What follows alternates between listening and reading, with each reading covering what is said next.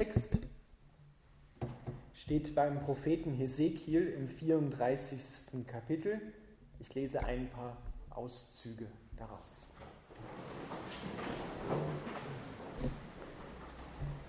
Denn so spricht Gott der Herr, siehe, ich will mich meiner Herde selbst annehmen und sie suchen. Wie ein Hirte seine Schafe sucht, wenn sie von seiner Herde verirrt sind, so will ich meine Schafe suchen und will sie erretten von allen Orten, wohin sie zerstreut waren zur Zeit, als es trüb und finster war. Ich will sie aus allen Völkern herausführen und aus allen Ländern sammeln und will sie in ihr Land bringen und will sie weiden auf den Bergen Israels, in den Tälern und an allen Plätzen des Landes. Ich will sie auf die beste Weide führen und auf den hohen Bergen in Israel sollen ihre Auen sein. Da werden sie auf guten Auen lagern und fette Weide haben auf den Bergen Israels. Ich selbst will meine Schafe weiden und ich will sie lagern lassen, spricht Gott der Herr. Ich will das Verlorene wieder suchen und das Verirrte zurückbringen und das Verwundete verbinden und das Schwache stärken. Ich will sie weiden, wie es recht ist. Und ich will ihnen einen einzigen Hirten erwecken, der sie weiden soll, nämlich meinen Knecht David. Der wird sie weiden und soll ihr Hirte sein. Und ich will einen Bund des Friedens mit ihnen schließen und alle bösen Tiere aus dem Lande ausrotten, dass sie sicher in der Steppe wohnen und in den Wäldern schlafen können. Und sie sollen sicher auf ihrem Land wohnen und sollen erfahren, dass ich der Herr bin, wenn ich ihr Joch zerbrochen und sie errettet habe aus der Hand derer, denen sie dienen mussten. Und sie sollen nicht mehr den Völkern zum Raub werden, und kein wildes Tier im Land soll sie mehr fressen, sondern sie sollen sicher wohnen, und niemand soll sie schrecken. Und sie sollen erfahren, dass ich, der Herr, ihr Gott, bei ihnen bin, und dass sie vom Hause Israel mein Volk sind, spricht Gott der Herr. Ja, ihr sollt meine Herde sein, die Herde meiner Weide, und ich will euer Gott sein, spricht Gott der Herr. Lieber Vater im Himmel, wir bitten dich, dass du dein Wort an uns segnest. Amen.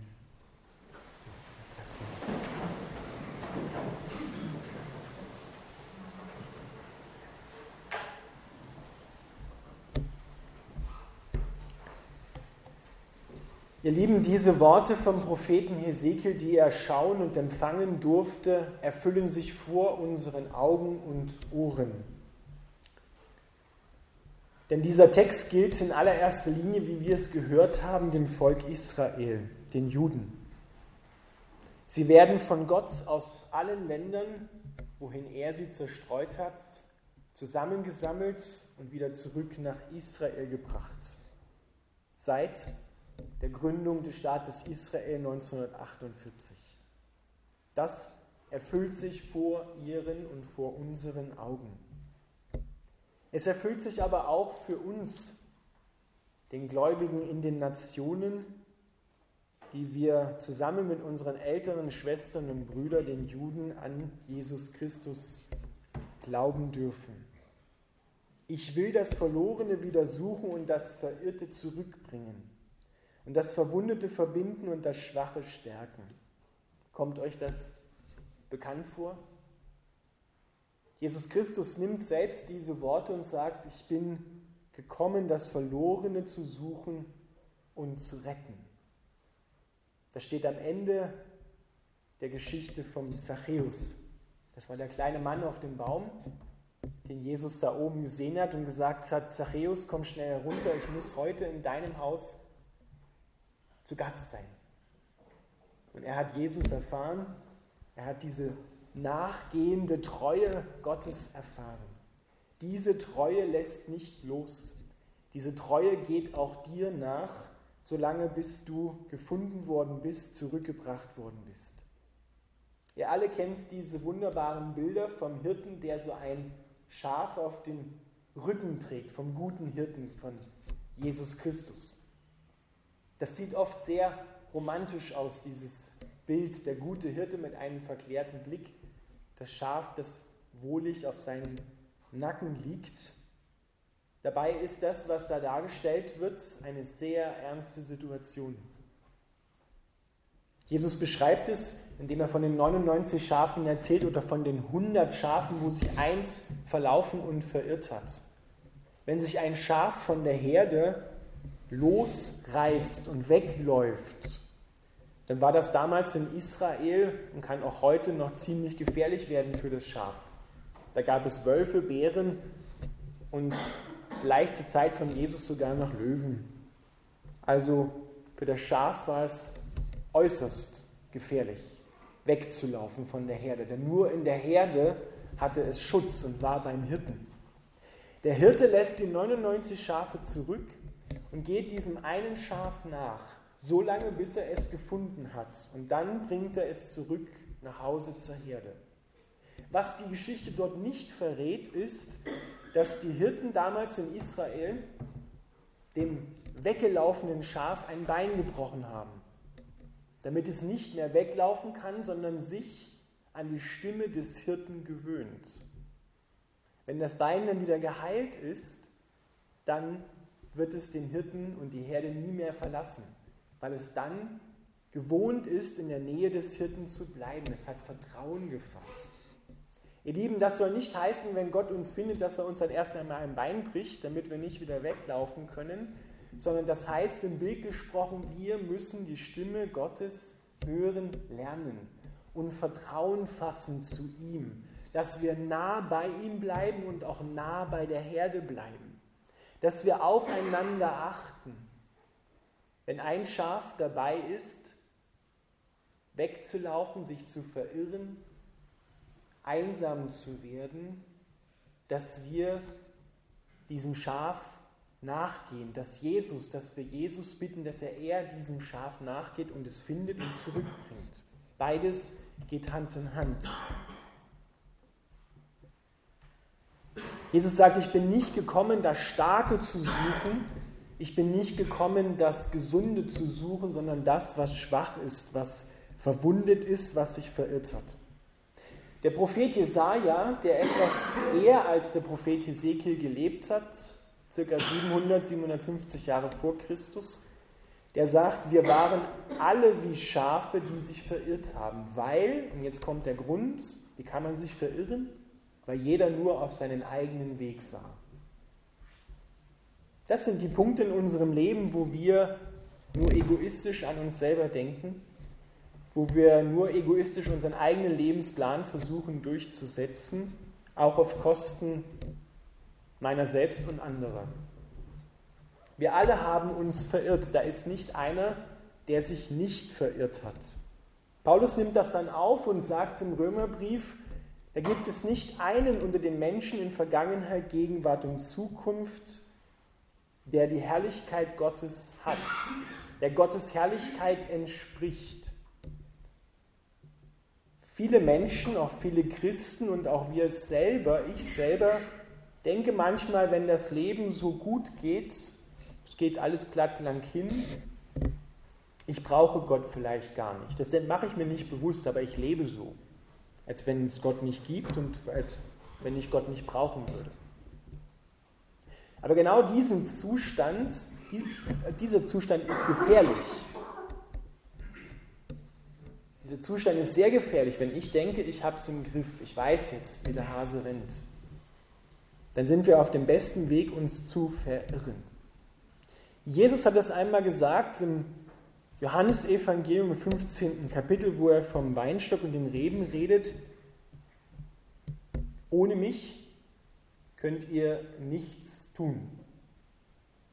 Und diese Worte muss ich nicht auslegen. Diese Worte sprechen für sich selber. Wir wollen es oft nur nicht wahrhaben, dass wir ohne Jesus nichts tun können. Und mit nichts ist auch wirklich nichts gemeint. Jesus ist der gute Hirte, das sagt er selber, Johannes Evangelium Kapitel 10, ich bin der gute Hirte. Ich kenne meine Schafe und sie kennen mich und ich gebe ihnen das ewige Leben. Ihr Lieben, darum geht es. Jesus ist gekommen, dir das Leben in Fülle zu geben. Er ist gekommen, nicht nur um dich in schwierigen Situationen zu suchen und zu finden, sondern er ist gekommen, um eine Liebesbeziehung mit dir zu haben, auch wenn alles glatt geht. Alle Tage deines Lebens. Dafür ist er sogar so weit gegangen, dass er sein Leben für dich gegeben hat. Der gute Hirte gibt sein Leben für seine Schafe.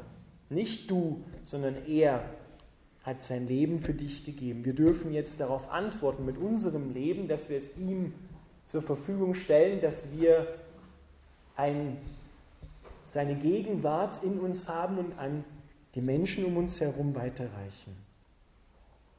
Ich will das Verlorene wieder suchen und das Verirrte zurückbringen. Vielleicht kennst du solche Situationen, wo du dich verirrt hast, wo du nicht mehr weiter weißt, wo du anstehst, wo du dich nicht mehr auskennst. Das sind solche Situationen, wo wir drohen, verloren zu gehen. Das sind solche Situationen, wo wir uns verirrt haben. Und genau diesen Zustand preist Jesus selig, indem er sagt, selig sind die, die erkannt haben, dass sie Gott brauchen. Genau in der Situation, wenn wir uns verirrt haben, da brauchen wir uns nicht, Gott sei Dank, nicht den Kopf zermartern, wie wir da alleine wieder herauskommen, sondern dort dürfen wir die Worte hören, ich bin gekommen, das Verlorene zu suchen. Jesus ist bereits dabei, dich zu suchen und zu finden. Keiner kennt dich besser und weiß, wo du gerade stehst, wie Jesus, weil er Gott ist und weil Gott dein Vater ist, der dich gemacht hat. Er kennt dich besser, als du dich kennst. Er kann auf den Grund deines Herzens sehen und weiß, was da los ist. Aber die Frage ist dabei immer, wollen wir uns von dem guten Hirten finden lassen? Wollen wir uns eingestehen, dass wir uns verirrt haben, dass wir falsch liegen, dass wir Gott doch brauchen? Gott ist nicht so das Sahnehäubchen obendrauf, noch zu all dem Schönen, was es in dieser Welt gibt, sondern er ist der einzige Grund, auf dem du stehen kannst, auf dem du leben kannst. Ohne mich könnt ihr nichts tun. Ohne ihn sind wir nichts.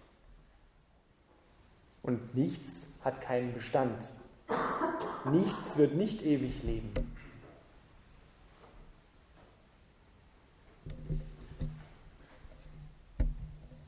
Ich will ihnen einen einzigen Hirten erwecken, der sie weiden soll, nämlich meinen Knecht David, der wird sie weiden und soll ihr Hirte sein. Und ich will einen Bund des Friedens mit ihnen schließen und alle bösen Tiere aus dem Land ausrotten. Dieses Bild steht nicht nur dafür, alle wilden Tiere sozusagen im Schöpfungsbereich eines Tages, vor denen wir Angst haben, wegzunehmen, sondern steht auch für die gefräßigen Tyrannen dieser Zeit. Es steht auch für alles Böse in dieser Welt, was das Leben von Menschen kaputt machen will, wo Menschen unterdrückt werden, wo Menschen gefressen werden. Nicht in echt, aber es wird ihnen alles geraubt, was sie zum Leben und als Lebensgrundlage haben. Die wird es irgendwann nicht mehr geben. Und dieser Friedensbund hat mit dem Kommen von Jesus Christus schon begonnen. Wir hören hier den Anfang und hören auch die Vollendung. Der Anfang ist, Jesus Christus kommt in diese Welt und die Engel sagen zu den Hirten, Ehre sei Gott in der Höhe und Frieden auf Erden bei den Menschen seines Wohlgefallens. Frieden bei den Menschen seines Wohlgefallens. Wie können wir denn Gott wohlgefallen? Wie gefallen wir denn Gott? Wir gefallen Gott, wenn wir an den glauben, den er gesandt hat, Jesus Christus. Das sind nicht meine Worte, sondern die stehen bei Johannes in seinem Evangelium. Glaubst du an den, den Gott gesandt hat? Nicht nur in schwierigen Zeiten, sondern jeden Tag, jede Nacht. Vertraust du ihm mehr als dir und deinen Umständen oder anderen Menschen?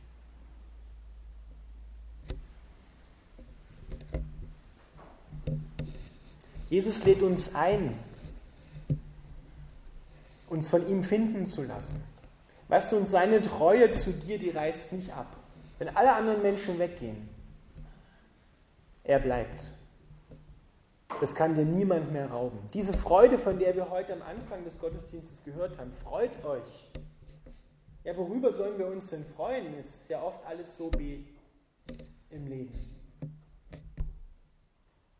Wir sollen uns freuen, dass Gott da ist, dass er uns mitten in dem Leid seinen Frieden schenkt, dass er uns rettet, dass wir ewiges Leben haben, dass das Beste in der Zukunft noch kommen wird, dieser Friedensbund sich vollenden wird, dass eine Welt kommen wird, in der es keinen Tod mehr gibt, in der es keinen Streit mehr gibt, keine Tränen mehr fließen, keine Schmerzen mehr sind, weil die erste Welt mit ihrem Leid und dem Bösen ist vergangen. Das leuchtet hier schon am Horizont auf. Und was Gott versprochen hat, das hält er ein. Immer. Gott hält immer ein, was er versprochen hat. Vielleicht sieht es oft nicht so aus und kommt vielleicht nicht zu der Zeit, wo wir es vielleicht uns gerade wünschen. Aber er hält es ein und kommt auch nie zu spät. Er geht dir nach. Er ist da. Und er wirkt. Ihr Lieben, wir müssen uns neu eingestehen, dass wir ohne Gott nichts tun können. Wir müssen uns neu eingestehen, dass der, der das verheißt, der gute Hirte eines Tages auch wiederkommen wird auf die Erde.